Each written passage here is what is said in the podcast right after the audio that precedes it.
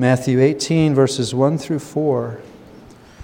At that time, the disciples came to Jesus, saying, Who is the greatest in the kingdom of heaven?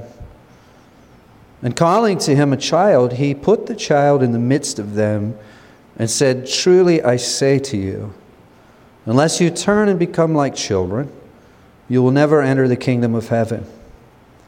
Whoever humbles himself like this child is the greatest in the kingdom of heaven. Let's pray together. Heavenly Father, Lord, we thank you and praise you for your word. And Lord, as we look to your word, Lord, may our eyes, may our eyes look to you. For, oh Lord, if we're to profit from this word, if we're to truly benefit from this word, Lord, we require your grace. So, oh Lord, we pray that you would bless us that you would teach us, that you would encourage us, that you would present the challenges that are in this text to us, and give us the grace, O oh Lord, uh, to, uh, to follow. Uh, to these ends, Lord, we pray in Jesus' precious name. And everyone said, Amen. Our text this morning really could be. Um, I mean, structurally speaking, it could be divided into two parts there is a question in verse 1, and then there's a response, uh, verses 2, 3, and 4. Uh, very simple, a question and a response. And uh, typically, when uh, questions are asked, we have a tendency to emphasize the answers.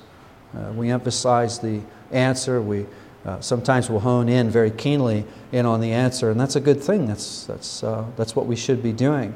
But occasionally there are questions that are asked uh, that uh, we would benefit from studying themselves. Uh, sometimes you, you gain a lot just by studying the questions, uh, even in preparation uh, for the answer. And I would submit to you that uh, our text that we've come to this morning is one such occasion where I think it would do us really well to take a minute before we run headlong into Jesus' response to the question to take and uh, study this question for a moment. So, our outline this morning will be inductive. It's going to be really twofold. We're going to look at the nature of the question that's asked to Jesus, and then we're going to look at the nature of the response that Jesus gives uh, to this question. Let's start with the first, and before we get to the question, there is some background information that's necessary uh, to this question. This story is told uh, by uh, Mark and Luke as well. And in both in Mark's testimony and Luke's testimony, we're told that the disciples have been arguing with each other. They've been arguing about which one of them is the greatest. And it's kind of, I know it's kind of comical. Uh, they're arguing about which one of them is the greatest. And Jesus knows, is fully aware of what they're talking about. He's fully aware of what they're arguing about and discussing. And and he asks them, What are you, uh, what are you discussing amongst yourselves? And their response is the question in Matthew 18 and verse 1. Their response is, Well, who is the greatest in the kingdom of heaven? What do we learn from that question? What do we learn from, uh, from what the disciples asked Jesus? The first thing that we learn is that uh, there's a great misunderstanding in terms of the kingdom that Jesus is inaugurating on behalf of the disciples. They, they're, they're not getting it. Uh, they simply don't understand the type of kingdom, the nature of the kingdom that Jesus has come to inaugurate. And uh, as we study the, uh, the discourse between Jesus and the uh, disciples, we'll find that this misunderstanding uh, uh, goes all the way to the ascension of Jesus.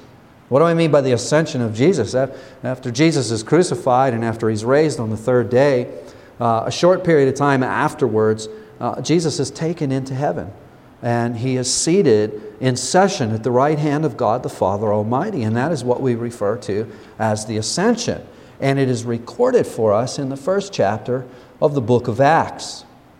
And we are told that when Jesus is taken, that the disciples are with him and the very last thing that they ask Jesus as Jesus is being taken is, Lord, are you going to restore Israel? at this time. Now, what do they mean by that? Well, their minds are still on this idea of a earthly, worldly kingdom. Uh, what they have in mind is this uh, breaking away from Roman rule, if you will, and kind of a return to the heyday of Israel under the leadership of King David. That's, that's what they have in mind. Uh, they're still missing the nature of the kingdom that Jesus has inaugurated. And because they have this worldly and earthly kingdom in mind, what are they doing? Well, they're jockeying for a position in it. They want to get a nice little seat in this little kingdom, you know. I want to get a little, I'd like to have a nice little spot here. Uh, that's what's going on. Uh, that's what they're, they're doing. Now, with all of that having been said, you know, there's a kind of deception to their question, isn't there? Their, their question is really kind of deceiving. I think we can all relate to it. When Jesus says, What are you discussing? They say, Oh, we're, uh, we're discussing who would be the greatest in the kingdom. If we didn't have Luke's testimony and we didn't have Mark's testimony, and all we had was just verse 1 of chapter 18 of Matthew, we might come to the conclusion, probably would come to the conclusion, that they're just being curious. But there's a whole lot more going on here than just being curious, isn't there? You see the deception of the question? The question is kind of engineered to kind of hide all that other stuff, isn't it? When Jesus says, What are you talking about? No one comes forward and says, Hey, we're talking about who would be the greatest in the kingdom. And I happen to think it would be me, but he's saying it's him, and he's saying it's him. And he's, Come on, Jesus, settle the matter. That isn't what they say, is it? They say, Well, who's going to be the greatest in the kingdom of heaven? You see the deception there? And the intent of the deception is to cover up the problem. What's the problem? The problem is pride, isn't it? I mean, as we think this through, and we think it through in terms of the context of what we've been studying through Matthew, look how far away this is from the idea of a suffering Messiah and a suffering Savior.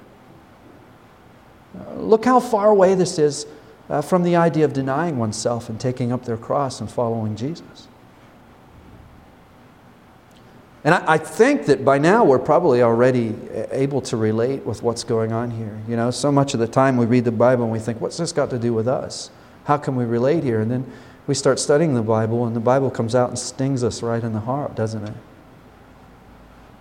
How we like to have positions of status, you know, in the workplace, titles and all the like, you know. We like that kind of stuff, don't we? Uh, titles and positions. And you know, a, an application of this, we see that the disciples are arguing. If we look at Mark and Luke, uh, we see that pride actually is, is um, it's doing damage to their relationship with one another, and it's doing damage to their relationship with Christ. And for that matter, I would, I would submit to you that I think that all of our relationship problems with one another and our relationship problem, problems with the Lord, uh, I think every single one of them involves pride, doesn't it? I've been all week long trying to think of an example where pride isn't involved. You know, what causes those annoyances at the workplace so much of the time? It's pride. What causes us to annoy people? Oftentimes it's our pride.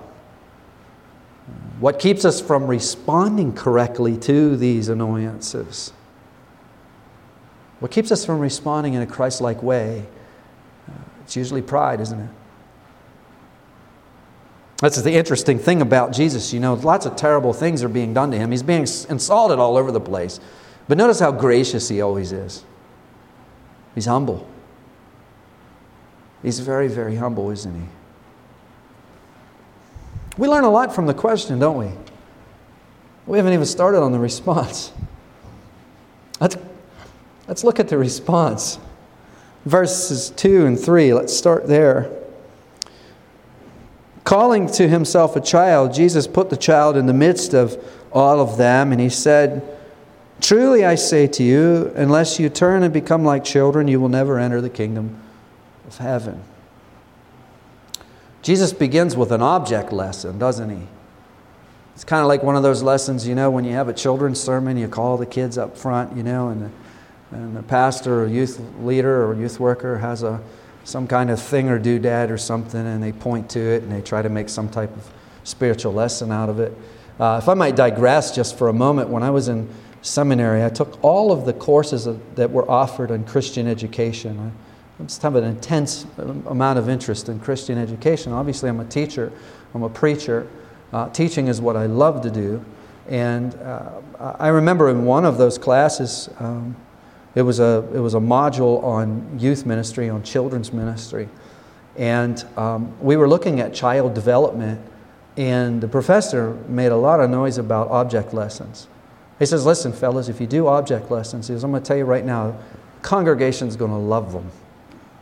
He says, If you're doing them, you're going to look out at the congregation and they're going to be on the edge of their seats checking out everything that you're doing.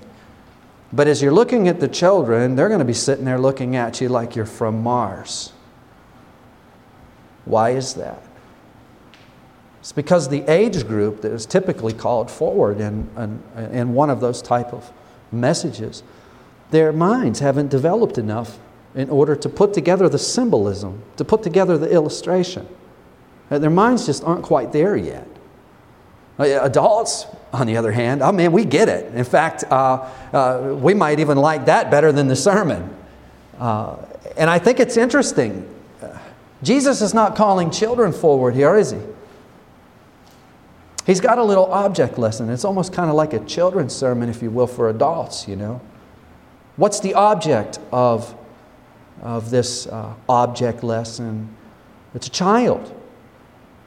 And judging from the word that Matthew uses in the context of the whole, this uh, child is probably not more than two or three years of age.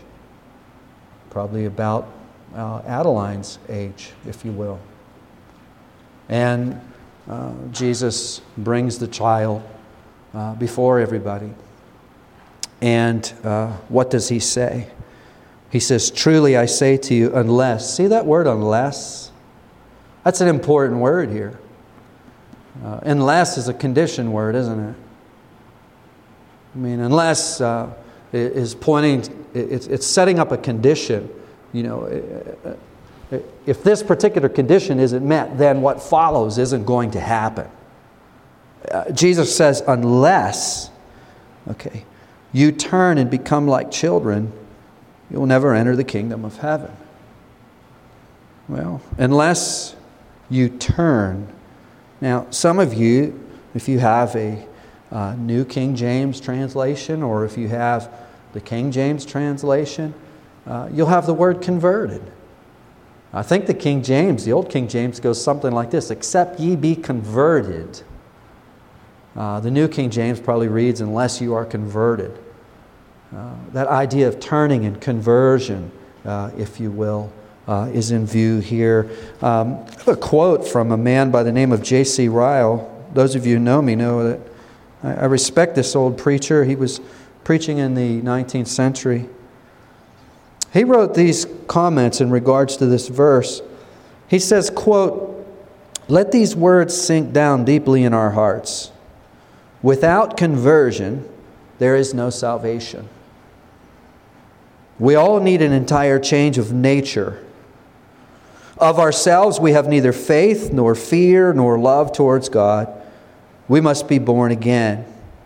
Of ourselves, we are utterly unfit for dwelling in God's presence. And then he goes on to say, Heaven would be no heaven to us if we were not converted. Uh, end of quote. In theology, we often make a distinction when we're talking about conversion. Not always, but most theologians make this distinction. And they make a distinction between what God does and what we do. And on God's side of it all, uh, conversion is often called regeneration. And regeneration is that mysterious work that God does in the heart of a person to change their interests and their desires, uh, to radically change a person's interest from loving that which is wrong to loving that which is right. Uh, changing a person from being uh, finely tuned into uh, the things of the world to being finely tuned into the things of God. This has to happen. If this doesn't happen, then all of this stuff just uh, is just going to go over our heads. it's going to be kind of like an exercise program or a diet or something. I know I should be doing that, but uh, that's, that's all the more there's going to be to it. But once a conversion, once that regeneration, once that secret and mysterious work takes place in the heart of a person, well, then it's more than a diet. It's more than an exercise program. It's something you have to do, you can't not do. Your desires, your interests, everything is turned upside down and you're changed. Now, that's the divine side of it. On the human side of it, well, you turn. You make a decisive choice to, to turn. We often refer to that as conversion. I converted. I can remember very distinctly a time in my own life when I was going this direction. God was behind me. And then that secret work of God working in my heart uh, changed my interest, and I conscientiously turned and I started going this way. That's what's in view here this conversion. Jesus is telling the disciples to turn and become like children. What, what does he mean by becoming like children? Some people will chime in and say, well, this is what Jesus means. Jesus means that we need to become innocent and pure like children. Uh, innocent and pure. And this is really embraced today. Uh, it's strongly embraced. Uh, whenever you discuss this, if you, if you go contrary to that idea, expect some resistance because that is strongly embraced today. But we must reject that interpretation because it will not stand up under the scrutiny of the rest of Scripture. And Jesus is not going to teach something that is contrary to the rest of Scripture. The Scripture teaches us that we're born in sin. It's not a real nice teaching, it's not something that's fun for me to do, but it's teaching that is necessary. You know, when I was a kid growing up, I was lousy at baseball. My goodness, I, I was terrible. I was never going to be any kind of ball player. If I would have worked as hard as I possibly could, I would have maybe worked my way up to being the worst ball player on the team. I'm not sure what I was uh, without all that work and effort. Uh, baseball wasn't for me.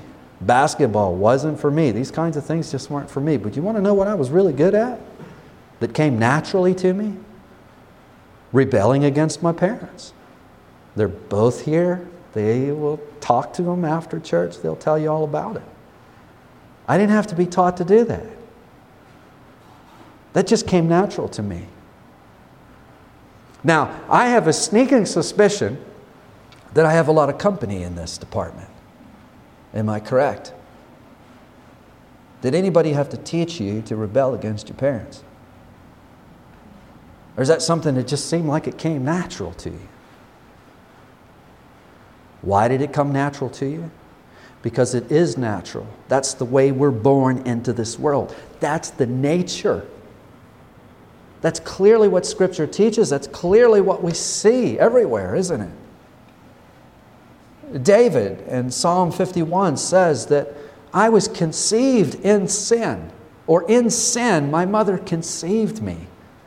And there's an interesting passage in, in Genesis chapter 5 and verse 3 where Adam fathers a son in his likeness after his image.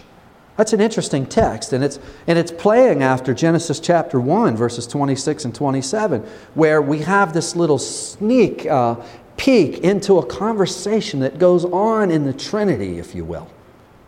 Uh, the Trinity is discussing, let us make man in our image, and in our likeness we shall make him. And that's what they do. That's what the Father, the Son, and the Holy Spirit working in concert do. They create man. We have the, the, the, the, creation account at the end of Genesis 1. We have the creation account in Genesis 2 of the creation of man. And then along comes Genesis 5. What happens between Genesis 5 and Genesis 1 and 2? Uh, Genesis 3. What happens in Genesis 3? Adam falls, doesn't he? He falls. He becomes a rebel. And that's what he passes on to all his children afterwards. That's why we don't have to be taught to rebel against our parents. That's the nature as we're born into this world. Paul tells us in Ephesians 2, verses 1 to 3, that we, prior to conversion, we are all children of wrath, sons of disobedience. We see it taught all over the scriptures, and we see it every day. That's why we have to be converted. So, if Jesus is not talking about innocence and purity here, as he's calling us to become like children, what is he talking about? Well, fortunately for us, we don't have to guess, because if we look at verse 4, he comes right out and tells us. He says, Whoever humbles himself like this child, whoever humbles himself, it's humility. And the context has set us up for this, hasn't it? The disciples are arguing about uh, who's going to be the greatest. I'm going to be the greatest. No, you're not. I'm greater than you are. I'm going to be the greatest. No, you're not. You're not greater than me. Someone else chimes in and says, I'm greater than both of you. Probably an exaggeration, a little bit. Uh, the context uh, Jesus says, Whoever humbles himself like this child is the greatest in the kingdom of heaven. It's humility. But I want, I want you to notice how Jesus turns their question around. Here they are discussing who's going to be the greatest in the kingdom of heaven. And it's almost as if Jesus says, Whoa, whoa, slow down, everybody, stop. Before you concern yourself about which one of you is going to be the greatest in the kingdom of heaven, I think talking the way you're talking, you might want to consider whether you're going to be in the kingdom of heaven or not. Why don't you just concern yourself with getting in there? Now, in conclusion, let's put all this together. What is Jesus driving at? What aspect of, of, of this child that he has in his midst does he want us to turn to? It's the aspect of humble dependence upon God. It's that aspect of humble dependence upon the Father. As I was thinking about the conclusions, thinking about how I was going to wrap all this up, an image kept coming to my mind over and over again. I can remember when Kiera was just learning to walk. She lived with us during that time. And I, I remember her, she's, she's, she would take these steps, but she would never take those steps unless I, I was there and I was close by, and she would put her hand out. She'd put her hand out ready for me. And I would take her hand, and then she would take those steps. What was she doing? She was trying to learn how to walk. But do you want to know what she wasn't doing? She wasn't doing it independently of me. And that's the aspect that Jesus is pointing to here. That's the way we are when we're that age. Whatever I told Kiara, that's what she believed. She didn't question it. Whatever I said, that's what she believed. She didn't question it. And it's really a beautiful image, isn't it? And that's the image that Christ is calling us to very graphically, isn't it? Come on, fellas, quit worrying about who's going to be the greatest here. You're missing the whole thing.